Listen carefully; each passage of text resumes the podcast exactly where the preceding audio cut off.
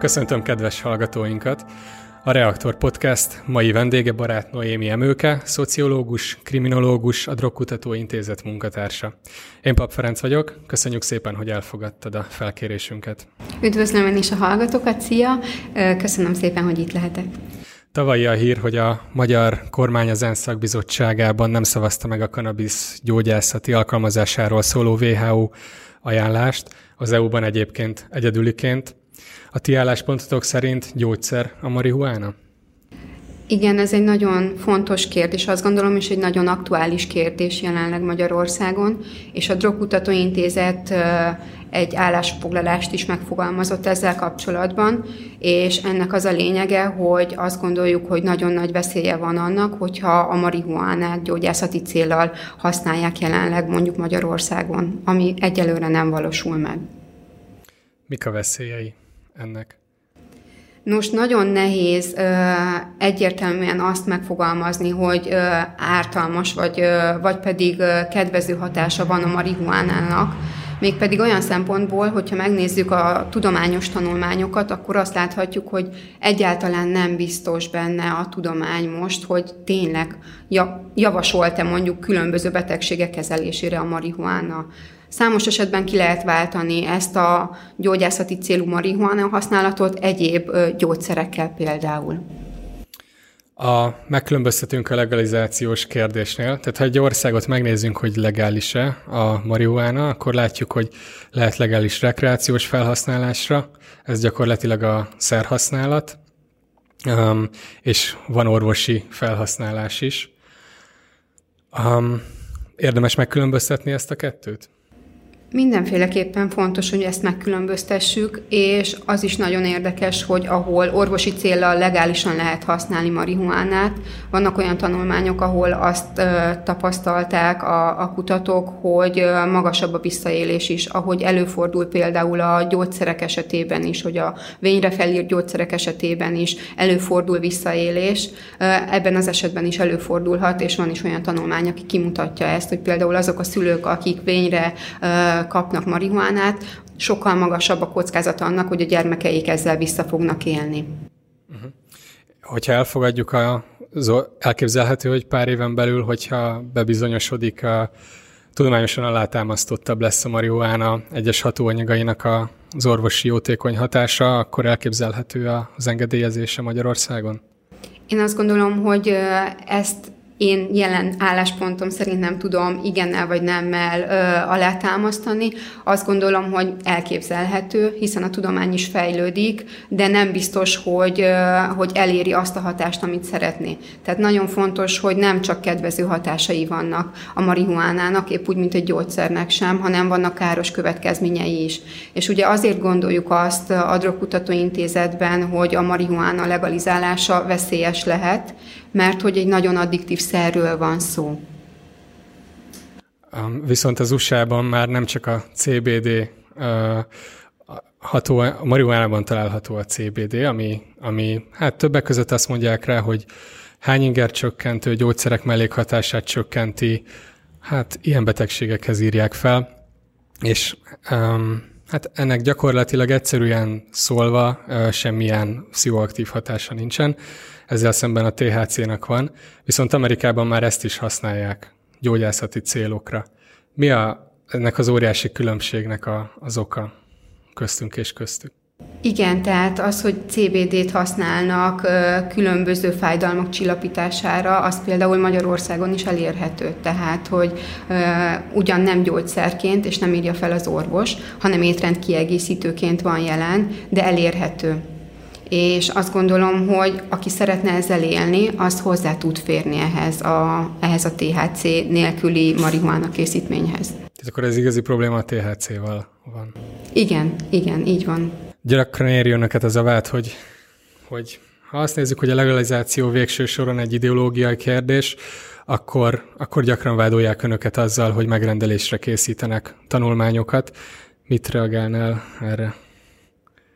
Valóban találkoztunk ezzel a váddal, és, és minden tanulmány azt gondolom, hogy valamilyen megrendelésre készül. Az én tanulmányaim olyan megrendelésre készülnek, amik az én érdeklődésemet felölelik, mégpedig a saját megrendelésem. Tehát, hogy a Drogkutatóintézetben nincs olyan, hogy miről írjál, tehát egyáltalán nincs szó ilyenről. Az a nagyon fontos, hogy körbejárjuk a kábítószerrel kapcsolatos kérdésköröket, és tudományos alapon vizsgáljuk meg. Tehát, hogy ez a nagyon fontos kitétel, ezen felül fentről jövő bármilyen egyéb megrendelés, vagy tematikus meghatározása a kutatásainkon belül nincs semmilyen ilyen megrendelés. Az viszont mégiscsak uh, kelthet egyfajta meghatározottság érzést az egyszeri szemlélőben, hogy az EU-ban egyedül Magyarország, a tagállamok közül egyedül Magyarország nem fogadta el a WHO ajánlását a gyógyászati felhasználásról.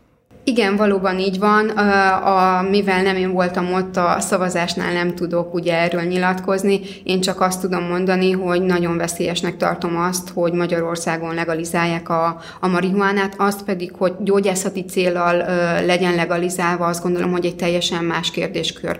Tehát, hogy ez szakmapolitikai kérdéskör, nem gondolom, hogy szociológusként én ezt megítélhetem. Nagyon fontosnak tartom, hogy ebben az esetben legyen egy olyan kutatás, ahol például az orvos orvosokat kérdezzük meg, hogy ők mit gondolnak erről. Vajon tényleg mondjuk egy epilepsziás betegnél fel lehet-e írni mondjuk a marihuánát, felírnák-e a marihuánát, és hogy ez hogy valósulna meg? Tehát, hogy ez is egy nagyon fontos dolog, hogy hogy lehetne ezt Magyarországon szabályozott keretek között megvalósítani ennek, milyen költségei lennének. Vajon tényleg megéri ezt elkezdeni, felépíteni.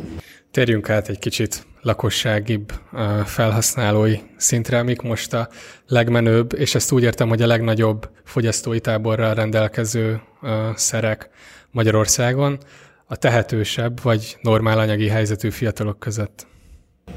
Hogy ők milyen jellegű szereket használnak, Igen. vagy hogy, hogy mi a helyzet? Gyakoribb? Hát ez, ez is eltérést mutat, azt gondolom, hogy, hogy területi eltéréseket mutat. Ugye attól függ, hogy ki milyen szerekhez tud hozzáférni, de a legáltalánosabban a marihuána az, ami, ami közkedvelt a fiatalok körében, illetve hát sokszor ugye a kokainnal is találkozunk, de nyilván ahhoz egy más társadalmi státusz szükséges, egy más gazdasági forrás kell ahhoz, hogy valaki egy ilyen kábítószert megengedjen magának és mennyire veszélyeztetettek, még mindig ennél a társadalmi rétegnél maradva, mennyire állhat be valakinél a szerhasználat egy szintre, és akkor mondjuk kevésbé egészségkárosító mértékben uh, használja a szert. Minden esetben növekszik, vagy csökken a szerhasználat gyakorisága? Ez nagyon sok mindentől függ, nagyon sok mindent befolyásol azt, hogy mikor kezd el valaki kábítószert használni, tehát hány évesen például. Az, hogy valaki kipróbálja a szert, mondjuk a szer alatt a kábítószert, az illegális tiltott kábítószert értem, hány évesen próbálja ki, milyen élményei voltak. Az is elképzelhető, hogy kíváncsiságból valaki kipróbálja, és utána nem váltja be a várt hatásokat, és egész egyszerűen azt fogja mondani, hogy köszöni szépen nem szeretne ezzel élni hogyha nem, nem él vele, akkor pedig lehet, hogy nem is fog többet illegális kábítószerhez nyúlni, valami egyéb módon fog majd rekreálódni, vagy lazulni mondjuk egy buliban, de az is elképzelhető, hogy elkezdi keresni a számára a megfelelő szert, ami kiváltja azt, amit ő szeretne elérni mondjuk a szer hatása által. Az, aki kevésbé veszélyeztetett, az, aki meg tudja fizetni a minőséget? Csúnyán mondva? Én azt gondolom, hogy másképp veszélyeztetett. Tehát egyáltalán nem mindegy az, hogy mit szeretnénk a szerhasználat által elérni. Mindenki szeretne laza lenni, jó fej vagy adott esetben a traumáját, fájdalmát csillapítani. Sok esetben ezért nyúlnak kábítószerekhez a fiatalok, és, és nagyon fontos, hogy hosszú távon ne ez legyen a, a megküzdési stratégiája, hogy ne ez legyen számára a mencsvár, hogyha valami probléma van, vagy ha szomorú, vagy ha boldog. Miből érezheti azt valaki, hogy ideje leállni, mert uh, csúnya vége lesz? Pont ebből, hogy már nem tud leállni? Azt nagyon ritkán vesszük észre saját magunkon, hogyha már benne vagyunk valamilyen függőségnek a, a, a mélyében. Az nagyon fontos, hogy, hogy a környezetünkre figyeljünk. Mindig van egy nagyon jó barát mindenki életében, és szerencsés, hogyha, hogyha ő vigyáz úgymond ránk, mert nyilván a szüleinktől nagyon ritkán fogadjuk el kamaszkorban azt, hogyha azt mondja, hogy bajban vagy most már ideje leállni, vagy most már ne barátkozz ezekkel az emberekkel, mert nincsenek rád jó hatással, sokszor az ugye nem, nem megy át a, a fiataloknak a szűrőjén. Szóval én azt gondolom, hogy nagyon fontos, hogy milyen barátok vannak körülöttünk, és az is nagyon fontos, hogyha lehet, ne legyen közös szerfogyasztás folyamatosan, mert akkor ő sem fog tudni szólni, hogy ez egy nagyon rossz irányba tart ez a, ez a szerfogyasztás. Előfordulnak ilyen önképző körök, és ahol, ahol összegyűlnek a barátok, és akkor elkezdi ez jelenteni a közös tevékenységet, és nincsen a baráti társaságban felfele húzó erő, ha van, akkor őt lehúzzák, és akkor, és akkor hogyha nem történik változás, például költözés, vagy, vagy, vagy a baráti társaság átalakulása, akkor, akkor ebből nehéz lehet kijönni. Igen, valóban nagyon nehéz, de ilyenkor azt gondolom, hogy nagyon fontos szerepe van például az iskolának.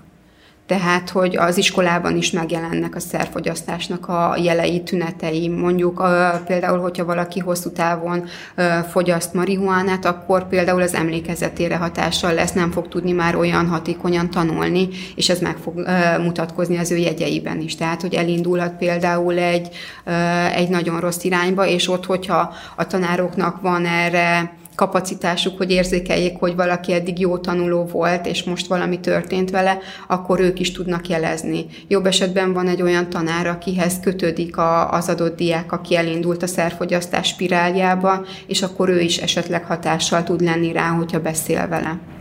Mi a jellemző, hogyha van erre adat? Um, ezek a fiatalok, akik viszonylag jó társadalmi uh, környezetben élnek, de mondjuk azért belecsúsznak egy-egy spangliba, és mondjuk heti fogyasztók lesznek. Van valami életkor, amikor kinövik ezt? Azt gondolom, hogy az elején nagyon jó poén kipróbálni, nagyon vicces hatása lehet. Sokszor ugye nem is tudjuk, hogy milyen hatása van ránk mondjuk a, a spanglinak. Tehát, hogyha elszívjuk, lehet, hogy nevetni fogunk, lehet, hogy szomorúak leszünk. Ugye itt nagyon fontos, hogy mindenkinél más hatást válthat ki hogy épp milyen, állapot, milyen lelki állapotban vagyunk, ugye az is eleve meghatározza. Illetve az is nagyon fontos, hogy, hogy egy idő után már nem biztos, hogy ez lesz az a szer, amihez nyúlni fognak a fiatalok mondjuk egy baráti ö, társaságban. Lehet, hogy teljesen más irányt vesz az egész, lehet, hogy már nem is lesz menő. Sőt, talán azt mondhatom, hogy vannak olyan társaságok, ahol, ahol már egyáltalán nem ez a menő, hogyha valaki, valaki be van állva. Aha. Értem. Azt hittem, egy másik droga menő, az lesz a vége. Az is lehet, de, de én azt láttam, hogy sok fiatal kipróbálja, és nem biztos, hogy azt adja neki hosszú távon, amit szeretne, és lehet, hogy, hogy nem is fog egy idő után hozzájutni a szerhez, mert nem érdekli. Szerinted van abban predestináció, hogy egyrészt kipróbálja ki, és ki nem, és abban, hogy kicsúszik bele, és ki nem? Azt gondolom, hogy nincs. Azt feltételezem, hogy a fiataloknak a jelentős része kipróbálja. Teljesen mindegy, hogy a, az ő szociokulturális háttere milyen. Tehát, hogy lehet valaki egy, egy, nem tudom, egy sportoló, és ő is ki fogja próbálni szerintem, már csak azért is, mert kíváncsi, de nem biztos, hogy élni fog vele. És utána egy következő buliban azt fogja mondani, hogy köszönöm szépen, nem. Ami nagyon fontos, hogy, hogy tudni kell nemet mondani. Látni kell azt, hogy ennek vannak káros következményei. Tehát, hogy én azt képviselem, hogy hogyha kipróbálja valaki a kábítószert, akkor utána, ha lehetne ehhez nyúljon, ne így rekreálódjon mert nem lehet tudni, hogy mit fog kiváltani belőle. Tehát, hogy én találkoztam olyan esettel is, olyan végül is már bűnelkövetés lett belőle, hogy egész egyszerűen úgy be voltak állva a fiatalok, hogy nem tudták kontrollálni a viselkedésüket, és nagyon csúnya bűncselekmény lett a vége. Úgyhogy egyáltalán senki nem volt például bűnelkövető körülöttük. A drogrehabilitációs központok milyen hatásfokkal működnek? Hát ezt tőlük kellene megkérdezni, és attól függ, hogy ugye mit tekintünk hatékonyságnak, meg hatás, jó hatásfoknak. Én azt gondolom, hogy az már nagyon jó, hogyha valaki eljut oda. Tehát jobb esetben észreveszi, hogy valamit tényleg nagyon komoly függőséggel küzd. Például találkoztam olyan fiatalal, aki azt mondta, hogy az anyukája kedvéért vonult be egy elvonóra, 17 éves volt, de, de nem volt képes végigcsinálni a programot Tehát egész egyszerűen kiszökött, és újra a kábítószerhez nyúlt, mert egész egyszerűen az adta számára a, a kikapcsolódást, a, a, akkor érezte magát igazán önmagának. És Ebben az esetben nagyon nehéz dolga van, azt gondolom a szakembereknek, hogy ö, tudjanak neki segítséget nyújtani, mert ha ő maga nem döbben rá arra, hogy ez nem egy jó irány, akkor, akkor kívülről nagyon nehéz segíteni. De hogyha mindenki kipróbálja a drogot, akkor mégis kell lennie valaminek, ami miatt valaki szerhasználóvá válik, és valaki nem. Ez lehet mondjuk genetikai meghatározottság, Igen, vannak, való hajlam. Igen, vannak ilyen uh, kutatások, amik ezt is kimutatták, hogy, hogy számít az, hogy ugye kinek milyen, uh, milyen a milyennek a neuronjai, mit szeretne pótolni, mit ad neki például egy kábítószer használat. Ez nyilván meghatározó, illetve az, hogy ki mennyire hajlamos valóban az addikciókra, de ezt ugye mi nem tudjuk magunkról. Tehát, hogy azt esetleg tudjuk a családunkban, hogy van valaki, aki mondjuk valamilyen függőséggel küzd, és mi azt fogjuk mondani, hogy mi biztos, hogy nem esünk ebbe bele. Nagyon sok fiatal esetében azt látjuk, hogy a szülők között ugye kábítószer függőség helyett inkább alkoholfüggőség van jelen, és az sem olyan nyíltan, mint ahogy azt a legtöbb esetben gondoljuk, hanem, hanem ugye folyamatosan jelen van az alkohol az életükben, és a fiatal azt fogja mondani, hogy na ő ezért biztos nem fog inni, de lehet, hogy mondjuk elkezd marihuánát használni, és egy idő után ő is belecsúszik ugye a függőségbe, és ugyanott találja magát, mint mondjuk az édesanyja vagy az édesapja, csak egész egyszerűen másik szerrel. Az addikció az, hát nagyon sok tárgya lehet az addikciónak, és, és hát a marihuána is okozhat akut problémát, a dohányzás is, az alkohol is, de ezek inkább hosszú távon fejtik ki a negatív hatásukat. Mennyi olyan szer van, és mennyire veszélyeztetettek a, a fiatalok, ami, ami akár első kipróbálásnál is komoly problémához vezethet? Ez ugye attól függ, hogy tehát egyénenként eltér. Nagyon fontos az, hogy, hogy tényleg milyen motivációval próbálja ki valaki az adott szert az is nagyon fontos, hogy mennyire hozzáférhető. Tehát nagyon nagyban befolyásolja azt, hogy, hogy kitől, kivel és miért használja azt a szert. Én nem tudok olyan szerről, ami egy kipróbálás után nagyon kialakítaná a függőséget. A heroinra mondják ugye azt, hogy az nagyon addiktív tud lenni. Azt feltételezem, hogy a fiatalok nagyon ritkán csúsznak bele rögtön egy heroin használatba első első ilyen kábítószer élményben. És mennyi olyan kábítószer van, ami az első használatnál testi, fizikai problémákat okoz? Hát szinte az összes kiválthat valamilyen uh, testi reakciót, és az is nagyon fontos, hogy például amikor tisztul a szervezetünkből is kiválthat reakciókat, nem várt reakciókat is. Ezért nagyon fontos, hogy tudjuk, ha lehet, hogy mit, mit szedünk be, és annak milyen hatása lesz. Ez, ez ritkán fordul elő. Nem biztos, hogy az első szerhasználatnál tudjuk, hogy, hogy milyen hatása van mondjuk annak az ekinek, amit beveszünk. Igen, én arra voltam kíváncsi, hogyha mondjuk egy szülő Um, hát nyilván félti a gyerekét attól, hogy kipróbálja és függő lesz, de attól mennyire kell féltenie. Most tényleg beszéljünk egy átlagos gimnazistáról. Mennyire kell féltenie attól a gyerekét, hogy olyat próbál ki, amire, amire valami súlyos testi problémával, fizikai problémával reagál?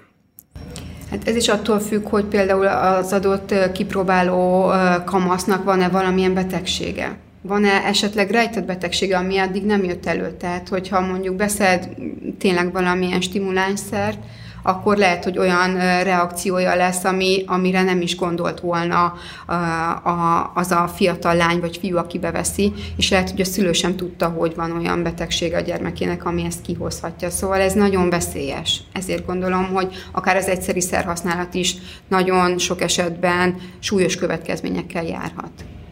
2013. december 10-én Uruguayban legalizálták a marihuána fogyasztást, a termesztését és a birtoklását.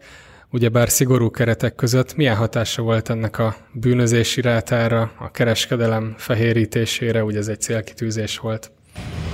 Igen, ez, ez hosszú távon látszódik, hogy igazából a várt hatást nem érték el a, azzal, hogy legalizálták teljesen a marihuánát. Nyilván valamilyen szinten megjelent a, a kereskedelemnek a, a fehérítése, és nyilván az tagadhatatlan, hogy próbálják ugye azáltal, hogy, hogy egy állami apparátuson keresztül történik meg a marihuána beszerzése, illetve termesztése, egyfajta minőségbiztosítás is ezáltal adott. Nyilván ez, ez egy nagyon fontos dolog, így ezzel lehet egy picit védeni a szerfogyasztókat, de hosszú távon nem váltotta ki meglátásom szerint a várt eredményt, hiszen ugyanúgy jelen van a, az alvilági fekete piaci kábítószerkereskedelem, tehát, hogy nőtt továbbra is a, a bűnözés, rövid távon csökkent, de hosszú távon egyáltalán nem hozta meg a várt eredményét. Akkor nem érdemes szerinted Magyarországon enyhébb megítélés alá sorolnunk szereket? Azt gondolom, hogy, hogy másképp kell hozzányúlni a kábítószerfogyasztókhoz. Tehát azzal, hogy legalizálunk, azzal nem biztos, hogy elérjük azt, amit szeretnénk. Tehát az nagyon fontos, hogy a legtöbb helyen, például Uruguayban is csak a döbbened, de hogy így, ha mi oda utazunk, akkor a turisták számára egyáltalán nem legális a szerfogyasztás. Tehát, hogy csak minden ország állampol, felnőtt állampolgárára érvényes, és ott is nagyon meghatározott keretek között, akár csak Amerikában például, vagy számos más egyéb országban, ahol a legalizáció megtörténik. Tehát azzal, hogy legalizálunk, nagyon sok bástyát kell még leraknunk annak érdekében, hogy ne legyen káros hatása. Nálunk ugye nagyon sok fiatal használja például a marihuánát. Rájuk ugyanúgy, a, ha megnézzük, ugyanúgy valamilyen szankciórendszert ki fog találni valószínűleg a, a magyar büntetőjog, ami nem biztos, hogy jó, és nem gondolom, hogy büntetéssel kell elérni azt, hogy valaki ne kábító szerezzen, de mindenféleképpen valamilyen keretet kell szabni annak, hogy megvédjük a fiatalokat attól, hogy saját magukat pusztítsák. Tehát nem ördögtől való a legalizálás, de fel kell készülni rá, felkészülten kell. Igen, tehát azt gondolom, hogy nem jó dolog jelenleg Magyarországon egy ilyen legalizációs kérdést így szabadon engedni. Az is nagyon fontos, hogyha, hogyha legalizálunk, akkor a fiatalokra nem fogjuk tudni kiterjeszteni. Tehát, hogyha valaki 18 éves kora fölött pedig szeretne kábítószert használni, azt pedig meg tudja tenni most is. Nagyon ritka az az eset, hogy, hogy valaki azért kerüljön börtönbe, mert kábítószert fogyaszt. Tehát továbbra is az látható, hogy a magyar hatóság a terjesztőket fogja igenis nagyon fókuszba helyezni, kevésbé a szerhasználókat. Beszéljünk egy kicsit a drogkutatóintézetről. Mit jelent a drogkutatás? Milyen szakemberek dolgoznak nálatok?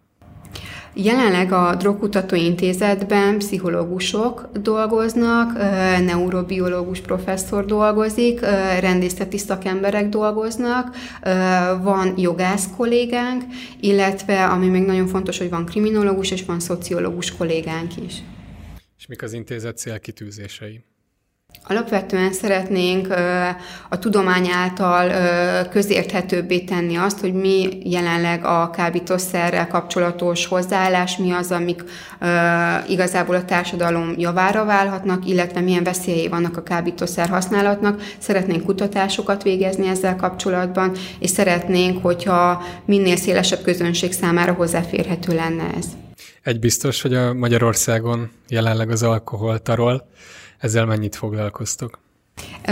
A Drogkutató Intézet egyáltalán nem foglalkozik alkohol kérdésekkel, és ezzel is találkoztunk számos esetben, hogy ugye a legelterjedtebb kábítószer az a az az alkohol, és miért nem beszélünk róla. A Drogkutató Intézet csak az illegális kábítószerekkel foglalkozik, és ezzel kapcsolatos kutatásokat és elemzéseket végzünk. Köszönjük szépen, hogy válaszoltál a kérdéseinkre. Köszönöm szépen. Nektek pedig köszönjük azt, hogy meghallgattatok minket. Kövessétek továbbra is a reaktor.hu weboldalt, a Reaktor Facebook oldalát és YouTube csatornáját, és követhettek minket Spotify-on vagy Apple Podcast-en. Sziasztok!